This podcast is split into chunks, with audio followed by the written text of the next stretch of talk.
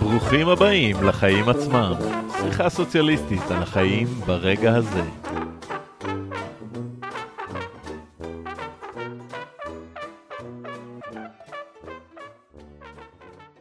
ברוכים הבאים לחיים עצמם, שיחה סוציאליסטית על החיים ברגע הזה. אני אלעד הן, נמצאים איתי גילי גופר וירון הופמן דישון, מה העניינים? אהלן. היי, מה נשמע?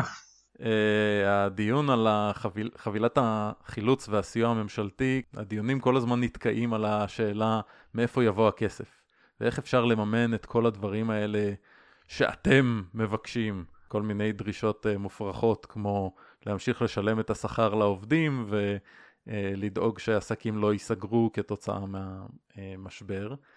וחשבנו קצת לדבר על uh, מאיפה יבוא הכסף. אז גילי, מאיפה יבוא הכסף? אני חושבת שחלק מההזדמנויות שהמשבר הזה מייצר זה לדבר על כל מיני דברים שבשוטף אנחנו לא מדברים עליהם, לפעמים גם לא חושבים עליהם. אז לפני ששואלים מאיפה יבוא הכסף, אולי כדאי לשאול מה זה בכלל כסף, מה זה הדבר הזה. אז אני חושבת בגיל יותר צעיר, אז הכסף זה השטרות האלה שיש בכיס, או המטבעות האלה, אני לא יודעת אם אתם זוכרים, בגיל קטן ככל שהמטבע יותר גדול, זה נראה כאילו זה יותר כסף. אבל אני חושבת שאנשים מבוגרים, ברור להם שזה לא כסף. אבל יותר מזה חשוב להגיד שכסף הוא לא דבר מוחשי, כסף הוא לא סחורה, הוא לא משהו, כסף הוא קודם כל סמל, הוא מה שאנחנו יכולים לקנות, אנחנו, אנ פטיפור בהרצאה שלה על כסף, הכלכלנית אנ פטיפור הבריטית אומרת, אנחנו לא, אנחנו לא קונים דברים תמורת הכסף, אנחנו קונים באמצעות הכסף.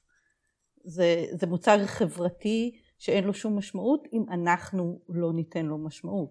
ולכן השאלה הזאת מאיפה הכסף היא שאלה שצריכה לקחת בחשבון את הדבר הזה.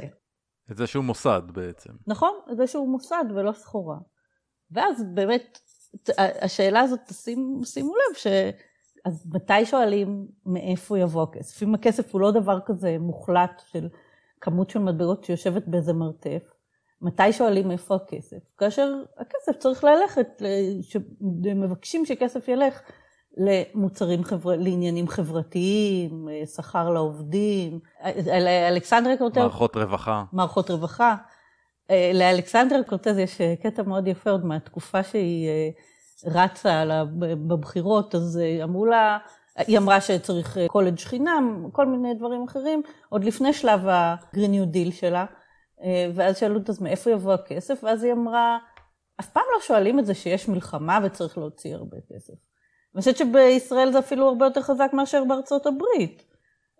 וזה בולט מאוד במשבר הזה, שאנחנו לא שואלים את השאלה מאיפה יבוא הכסף לעוד צוללת, אבל אנחנו כן שואלים מאיפה יבוא הכסף כשצריך נניח עוד מכונות הנשמה, עוד חדרי, חדרים בבית חולים, יותר משרות לרופאים, יותר משרות לאחיות, פתאום צריך לשאול איפה הכסף. יש כאן גם עניין שלא שואלים אף פעם מאיפה יבוא הכסף כשמניחים שההוצאות ייפלו על הציבור, אז זה טבעי, זה הסדר הטבעי. למה אתה מתכוון שההוצאות ייפלו על הציבור?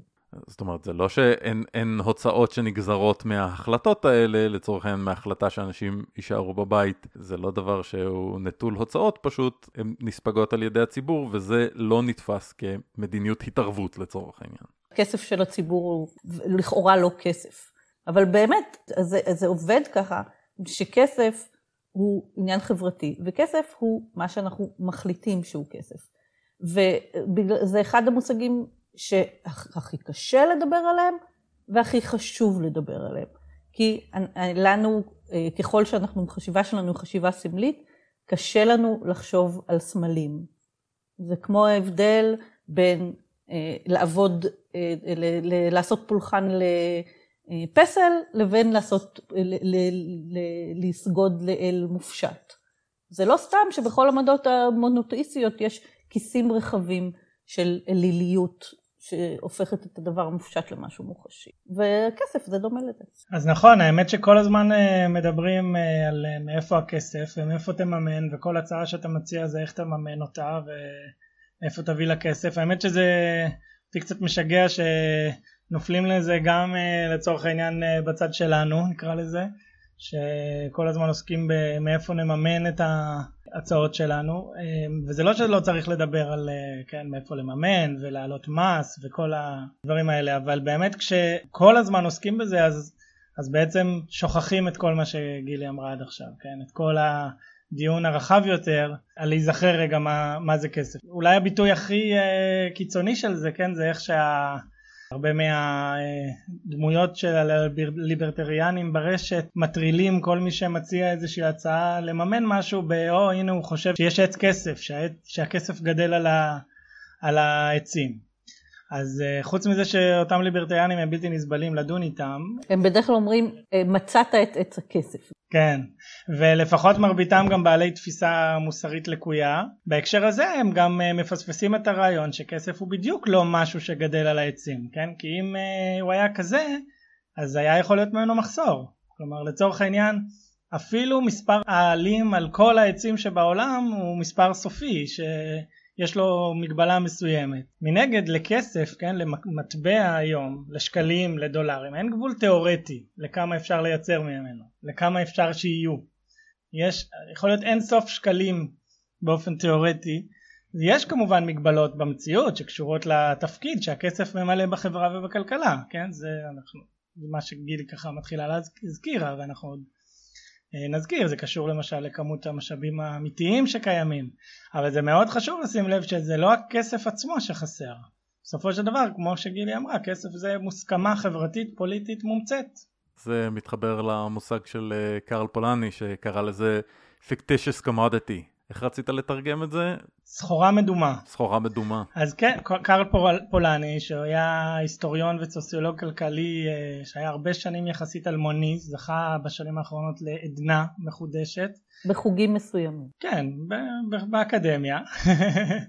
אה, לצורך העניין עוד הספר המרכזי שלו, התמורה הגדולה The Great Transformation, עוד לא תורגם לעברית. אז לצורך העניין רמת העדנה שלו היא עדיין מוגבלת בישראל. אז הנה אנחנו גם שוב חוזרים למלחמת העולם השנייה כמו שדיברנו על בברידג' אז גם uh, פולני ב-1944 מפרסם את הספר הזה שאפשר לדבר עליו uh, הרבה יותר מפודקאסט אחד רק על הספר הזה. בכל מקרה לענייננו אחד הטיעונים המרכזיים שפולני uh, מציג בספר הוא הנושא הזה של סחורה מדומה והוא אומר יש כאלה שלוש אדמה, עבודה, כלומר כוח אדם וכסף מהווים סחורה מדומה. מה הכוונה מדומה? זאת אומרת שזה משהו שאומנם נסחר בשוק כמו סחורה, אבל לא מיוצר ולא נצרך כמו סחורה. אז למה בני אדם וקרקע לא מיוצרים בשוק נראה לי שלא צריך להסביר. אבל צריך עוד כן בכל זאת להרחיב על כסף שהוא מצד אחד הסחורה הכי נפוצה בעולם אבל מצד שני מסובכת להבנה ובעצם על זה אנחנו מדברות ומדברים היום. אה, אם לחזור לחוויה נראה לי היומיומית או הפופולרית של אה, כסף איך אנשים תופסים את, את זה בדרך כלל, מהי התפיסה הפופולרית לגבי כסף. תופסים את זה שכסף קיים מראש, והוא מגיע לאנשים בצורה של אה, רווחים בגלל עבודה. זאת אומרת, יש פה איזושהי כמות מסוימת של כסף, היא קיימת כבר, לא משקיעים בזה יותר מדי מחשבה. אנשים עובדים, ואז הכסף, חלק מהכסף הזה מגיע אליהם, וכמובן שבתוך ההסדר הזה, זה הדבר שקורה באופן אה, טבעי. ואז מגיעה המדינה ו... אה, לוקחת אה, מיסים בכפייה. לוקחת מאיתנו את הכסף שהרווחנו בזכות העבודה שלנו. אה, זאת אגדה מאוד מאוד רבת עוצמה, כי זאת החוויה היומיומית של, של הציבור, כן? ככה אנשים מתפרנסים. יש איזה כסף בעולם, אני עושה דברים כדי לקבל קצת מהכסף הזה, כדי שאוכל לשלם בתורי על מה שנחוץ לי לחיים. זה דבר מאוד מאוד עוצמתי, כשאחרי זה משתמשים בזה כדי להסביר את uh, חלוקת ההון ברמה יותר גבוהה. כשמתחילים uh, לנסות ל- לתת לנו את זה כהסבר לכך שאדם שיש לו גם את המיליארד שקלים שלו, או 100 מיליארד, הוא באותה סירה, הוא עשה את ה, את, הרוויח את הכסף שלו, לקח איזה חלק מהמוצר הזה שקיים אה, על ידי זה שהוא עבד את עבודתו, ועכשיו, אה, ועכשיו זה שלו, ומי שרוצה לקחת ממנו את זה עושה איזשהו מהלך, אה, מהלך מלאכותי. בעצם, למה הדבר הזה דומה קצת, אני חשבתי על הדימוי הזה, זה דומה לזה שאדם הולך כל חייו על הקרקע, מסתכל סביבו וחולה, וחווה את העולם כשטוח. כדי לראות את הכימור של כדור הארץ, אתה צריך לעלות לגובה שהוא לא זמין לבני אדם ב, ב, ביומיום. ואותו דבר בכסף, כשמסתכלים כמדינה, כמות הכסף, הצורות הלגיטימיות לחלוקה שלו, למי הוא יגיע ולמי לא, כולם מוחלטים באופן פוליטי. והם קרקע למאבק מתמיד, שאם תסתכלו קצת על חדשות אה, כלכליות, זה לא מוסתר המאבק הזה, רק, ה, רק הקונטקסט הזה, העובדה שזה חלק ממה שנאבקים עליו פה, מוחבא פה באיזושהי, באיזושהי מידה. אני אוהב את מה שאתה אומר, כי אתה בעצם אומר שאמונה בזכות הקניין היא דומה לאמונה בכדור הארץ השטוח. וואו, זה אכן יפה. מה שאני רוצה אבל ככה להגיד זה שאנחנו צריכים להפסיק או למנן את, ה, אה, את הדיבור שלנו על כסף במושגים כלכלניים טהוריים, כאילו איזה דבר טבעי, ובמקום זה צריך לדבר על איזה חברה אנחנו רוצים לקיים, איזה מנגנון פוליטי-כלכלי אנחנו רוצים אה, לייצר שיתחזק אותה. יש אה, חוקר סוציולוגי שנקרא נייג'ל דוב, וכתב את הספר הסוציולוגיה של הכסף, והוא טוען שאנחנו לא יכולים להסביר מה זה כסף, כמו שדגים לא יכולים להסביר מה זה מים. זה קצת שונה ממה שאתה מדבר עליו בהקשר של אה, כדור הארץ השטוח, של הארץ השטוחה, אבל אה, זה כן, אה, שאנחנו נמצאים בתוך משהו. אני יותר אופטימי. ככל הנראה. אני יותר אופטימי ממנו, אני חושב שאנחנו יכולים לעלות לגבהים ולראות. הוא, הוא אכן, יש בו אלמנטים פסיביים, משהו, שאנחנו כל כך בתוך הדבר הזה, שקשה לנו להסביר אותו, ובמובן זה אתה הסברת, התחושה שלנו שיש איזה כסף ואנחנו הולכים ו... קוראים אותו מאיזשהו מקום, ועכשיו הוא שלנו, ואנחנו יכולים לעשות איתו כל מיני דברים, ואנחנו, והתמונה היותר מדויקת של זה היא שיש בינינו הסכמה על, על הדרך שבה אנחנו מנהלים את החיים, וההסכמה הזאת באה לידי ביטוי בכסף. הכסף הוא ביטוי מסוים של מערכות היחסים הכלכליות אה, בינינו. אולי הביטוי הכי חזק בעולם שאנחנו חיים בו, בעולם המודרני. מה שאני טוען זה שחלק מהמאבק הוא על להשאיר את ההסכמות האלה חבויות. חלק מהמאבק הוא לדאוג שלא נדבר על ההסכמות האלה, או אפילו נציג אותם כמשהו שלא צריך להסכים עליו. זאת אומרת שהחלוקה היא טבעית, ושמי שיש לו הרבה זה בצדק, ומי שלא יכול להתקיים זה גם בצדק, באותה מידה. אגב, הרעיון הזה שהזכרת על... כאילו אנשים שמדמיינים שהם מרוויחים את הכסף בכוחות עצמם ואז המדינה באה ולוקחת להם מיסים הוא מופרך לא רק בגלל הדבר הבאמת אה, עמוק שאנחנו ככה מכוונים בשיחה בגלל של מה זה כסף בכלל אלא בגלל דברים הרבה יותר אה, פשוטים כן? אה, אנשים לא הגיעו למצב שהם יכולים להרוויח כסף סתם ככה מעצמם כן? הם עברו במערכת חינוך ציבורית הם משתמשים בתשתיות ציבוריות הם אה, נשענים על ידע אה, שיוצר באוניברסיטאות אה, ציבוריות כלומר היכולת שלהם להתפרנס היכולת שלהם לייצר משהו ולהרוויח נשענת על מדינה על מדינה שמשקיעה ולכן לדבר במובן הזה כאילו על הכנסה לפני ששילמתי מיסים ולפני שהמדינה השקיעה את כל זה זה גם כן רעיון מופרך. אם תשימו לב ההוצאות היותר חשובות שלנו נעשות באופן קולקטיבי כמדינה ובריאות בראש הרשימה, וברוח הימים האלה חינוך גם הוא בראש הרשימה. אבל אם נחזור רגע לאופי של הכסף, אז צריך להגיד שמה שאלעד אמר, או אופי הכסף כמשהו חברתי, כיחסים, נסתר מאיתנו, אנחנו לא אמורים לחשוב עליו. זה מוזר במיוחד לחשוב על זה, גם כיוון שהאופי הממשי של הכסף השתנה אפילו בנניח 120 השנים האחרונות יותר מפעם אחת. הדרך שבה תפסו את הכסף. בחילופי המאה בין המאה ה-19 למאה ה-20 היה ויכוח על, אה, בין בסיס הזהב לבסיס הכסף, ואתם יודעים שהקוסם מארץ עוץ מסתבר שקשור לזה, זה שהיו לה נעליים מכסף על דרך מזהב היה אמור לדבר על האפשרות אה, של קביעת אה, בסיס, בסיס לכסף שהוא לא רק זהב ולא רק כסף, אלא אה, דו מתכתי, מה שנקרא. אבל זה רק דבר אחד, זאת אומרת, תחשבו שרק לפני 120 שנה הייתה שאלה אם אה, כמות הכסף אמורה להיות קשורה באופן ישיר רק לכמות הזהב שיש לאותה מדינה ובאיזה דרך מגיעים אליה. אחר כך השאלה באמת של קביעת בסיס הזהב, ואחרי זה השחרור, או אני, זה לא נכון אולי להגיד השחרור, הניתוק מבסיס הזהב בשנות ה-70, וזה, עכשיו כל זה כמובן הוא יותר ברמה המדינתית, ולכן הוא פחות שקוף למה שנקרא האדם הפשוט ברחוב, לעקר את הבית, למורה וכולי. אבל אה, גם במובן של איך אנחנו משתמשים בכסף, זאת אומרת, מטבעות, שטרות, אבל היום ממטבעות שטרות זה עבר לכרטיס אשראי, והיום אנחנו סתם מקלידים כל מיני מספרים במחשב, ו- ומעבירים ככה כספים מאחד לשני. כבר די הרבה זמן, אבל בשנים האחרונות זה גם הפך להיות אה, ממש דבר שאנחנו עושים כל היום. זאת אומרת, זה כל הזמן משתנה, הקונספט הזה, ו- ולמרות זאת, יש לנו איזו נטייה לא לראות את הערך הסמלי שלו. זאת אומרת, אה, למרות שכמעט כל הרכישות שאנחנו עושים הן בכסף וירטואלי לחלוטין, אז אנחנו מדמים שמאחורי הדבר הווירטואלי הזה יושבים ערימות של שטרות באיזשהו מקום, ומאחורי ערימות השטרות האלה יש איזה קילוגרמים של זהב, אם כבר מי שחושב על הדבר הזה. נראה לי שהנקודה החשובה פה היא שאנשים מרגישים שבכסף יש מטען מוסרי, והעובדה שיש לי כסף היא כי הרווחתי אותו. כן. מוטען בזה, מוטען בזה ערך מוסרי, ולכן למי שיש לו כסף, יש לו ערך מוסרי רב.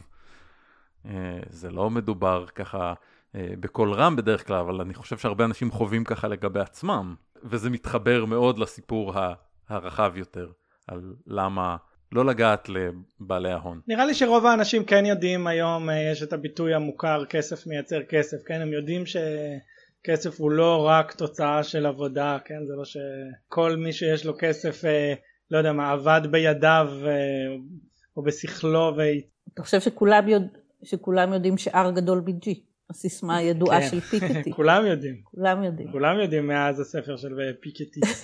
זה נכון שהתשואה על השקעה היא יותר גבוהה מהתשואה על עבודה, שזה באמת מה שפיקטי הדגיש בספר הקודם שלו, לא הספר האחרון. גילי, אני אהיה פה ה stand-in של הקהל, ואני אגיד, אני לא קראתי את פיקטי, אני שמעתי משהו על הדבר הזה, אז מה זה R גדול מ-G?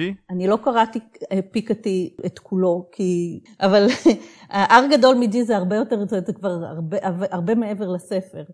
אה, זה, זה מה שאמרתי כרגע, זה, זה, R זה, אה, זה תשואה על כסף, ו-G זה ה-growth, הגידול. והרעיון הוא שהתשואה על כסף שאני מכניסה לבנק יותר גבוהה מהתשואה על עבודה. שהכסף... מהצמיחה. ש... מצמיחה, מתשואה על עבודה, ש... מ... הצמיחה הרי אמורה לייצג ייצור. הוא הכסף, שהכסף, הכסף מעצמו מייצר יותר כסף מאשר הייצור, כל הייצור כולו. ויש לזה המון המון משמעויות. פיקטי בקפיטל במאה ה-20 הדגיש מאוד את המשמעות של, זה, אה, של גידול באי השוויון. אה, אבל יש לזה כמובן גם משמעויות אחרות. אז אני חוזר רק למה שאמרתי קודם, אני חושב שבעוד שאת הנקודה הזו אנשים כן מבינים, כן, שכסף מייצר כסף, עדיין מאוד מאוד קשה להשתחרר ממה שאלעד הזכיר קודם, כן, וזה סיפור הבעלות על כסף.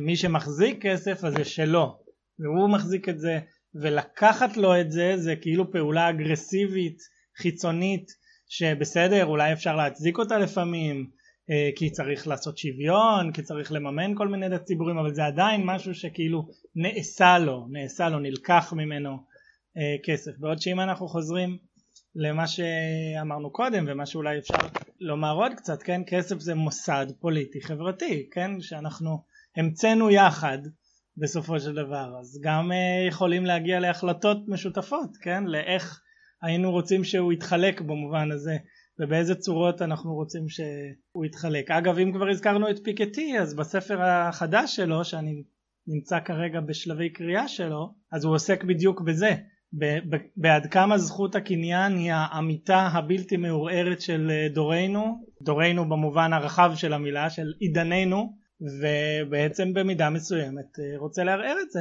ולהגיד שהכסף שיש לאנשים ולבעלי הון זה לא אה, שלהם אה, באופן טבעי ובלתי מעורער. ולכן הוא, וכן זה הבסיס המוסרי האידיאולוגי שאצלו שמצדיק את הרעיון של אה, הטלת מיסוי עושר בשיעורים גבוהים וחלוקה בעצם מחדש של, של העושר אפילו בצורה של מעין ירושות מדינתיות שהוא חושב שאנשים אה, ראוי שיקבלו אה, לקראת הבגרות. בגיל 25.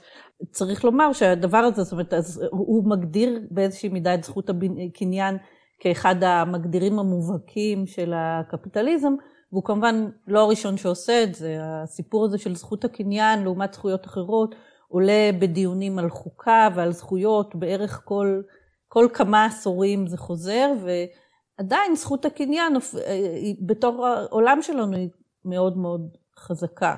יש לציין שעל אף שהוא אך בהחלט מוערך ואין ספק שהוא עשה שינוי גדול מאוד בשיח החברתי-כלכלי בעולם, הוא עדיין כלכלן ויש לו את המגרעות של כלכלנים שבעיקר חושבים תמיד שהם ממציאים את הגלגל מחדש כן.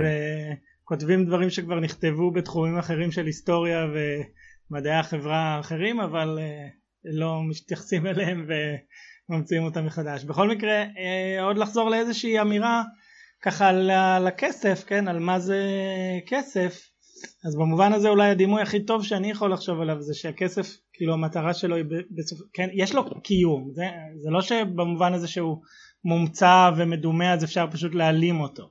היום באופן שבו החברה שלנו מאורגנת אז אפשר לדמיין את הכסף ש... בתור שמן בתוך המכונה יש את המכונה הקפיטליסטית שמורכבת מבני אדם וכוח עבודה ואמצעי ייצור וצרכנים וסחורות והכסף הוא השמן שמניע את המכונה הזאת. זאת אומרת שכל הדברים האלה קיימים גם בלי הכסף אבל הם לא יכולים לזוז בלעדיו. ובמובן הזה מתבקש מאוד מה שאנחנו חווים היום בימים האלה בתקופה של הקורונה. כלומר מה שמאוד אה, מעניין וגם אה, מקומם כן במשבר הנוכחי היום זה משבר שלא נגרם מאיזה משהו שקרה בעולם כן זה לא איזה מלחמה שבה התפוצצו דברים, כן? וזה לא, ואפילו לא קרה משהו לבני אדם, כן? בני אדם יושבים בבית, המכונות עומדות במפעלים, המלאים יושבים על המדפים, אבל הכל עומד, אז הכסף לא עובר, אז אנחנו במשבר. מה שהכי חשוב נראה לי לזכור בהקשר למשבר הקורונה, אפילו בלי צורך אה, להיכנס לדיון כלכלני, שהוא בדרך כלל משעמם וטכנוקרטי, זה שמה שחסר במערכת עכשיו זה בדיוק אותו מוסד פוליטי חברתי. או סחורה מדומה מתוקף חוק אה, של מדינה. ואם זה ככה, זה אומר שאפשר גם, היה גם להימנע מהמשבר הזה, אה, באמצעות הסכמה ציבורית אה, ומדיניות חברתית-כלכלית אחרת. מה זאת אומרת להימנע? כלומר, יש פה חלקים שהם לא בשליטתנו בשום צורה שהיא, כמו הווירוס, אבל כן, אפשר בהחלט... קצת בשליטתנו. פחות בשליטתנו, אולי לא נכון לומר שהם לא בשליטתנו, בשליטתנו בכלל, אבל, אה, אבל העובדה שיש כרגע משבר כלכלי מקיף היא החלטה. כן, היא בהחלט החלטה שהבסיס, וזה פותח דיון שלם חדש שנצטרך אה, אולי לדון פעם אחרת, שבעצם אה, מבוססת על זה שרוצים לשמור על יחסי הכוח הקיימים, כן? מי שלצורך העניין ממש בחטף. מי שלא רוצה עכשיו שיוסיפו הרבה כסף למערכת ושאו ידפיסו או יגדילו את התקציב זה לא כך משנה כי הוא מפחד מאינפלציה גבוהה. אז ממה הוא מפחד? מזה שמי שיש לו הרבה כסף יישחק לו ערך הכסף. מי שמפחד הוא מי שיש לו כסף כי הערך של הכסף שלו יישחק. זאת אומרת האינפלציה היא מקטינה במידה מסוימת את ה-R, את הערך על כסף ולכן מי שמרוויח מכסף מפחד מאינפלציה. עכשיו, אני לא אומרת שאינפלציה זה דבר טוב, כי הוא אינפלציה, היפר אינפלציה, אבל צריך לזכור מה המשמעות שלה, ו- ו- ולא כל אינפלציה היא היפר אינפלציה. זה נכון מה שאת אומרת שכאילו צריך להיזהר, כן? אני בטח לא אומר אפשר לפזר כמה שרוצים, טריליונים, תעשו מה שאתם רוצים. יש ערך, כן, לפעולות מדודות, זהירות, שיבדק, כן, להוסיף כסף, לראות מה יקרה למערכת הזאת אחרי שהוספנו כסף. מה שבטוח לא רצוי וגם מאוד לא זהיר זה לא לעשות כלום או, לעשות, או להמשיך להתנהל על פי החוקים הקיימים שיצרו את האי שוויון החברתי כלכלי פוליטי שאנחנו אה, חיים בו וזה מה שקורה בעצם עכשיו. היתרון של המצב הזה הוא שהקונספט הקודם לא עובד ולכן יש פה הזדמנות לקונספט חדש. יפה. נראה לי שזה נימה טובה לסיים בה את הפרק. כתמיד אני האופטימית. זה תפקיד חשוב מאוד גילי. נראה לי שאנחנו אז אה, נתראה בשבוע הבא, לא? אה, אנחנו. מקווים, אם הכל יתנהל. כראוי. יאללה, ביי. ביי. ביי ביי. פודקאסט החיים עצמם מופץ ברישיון ייחוס שיתוף זהה 4 בינלאומי. נעימת הפתיחה והסיום, Darxieland מאת קווין מקלוד מ-incompetech.com מופצת ברישיון ייחוס שיתוף זהה 3 לא מותאם.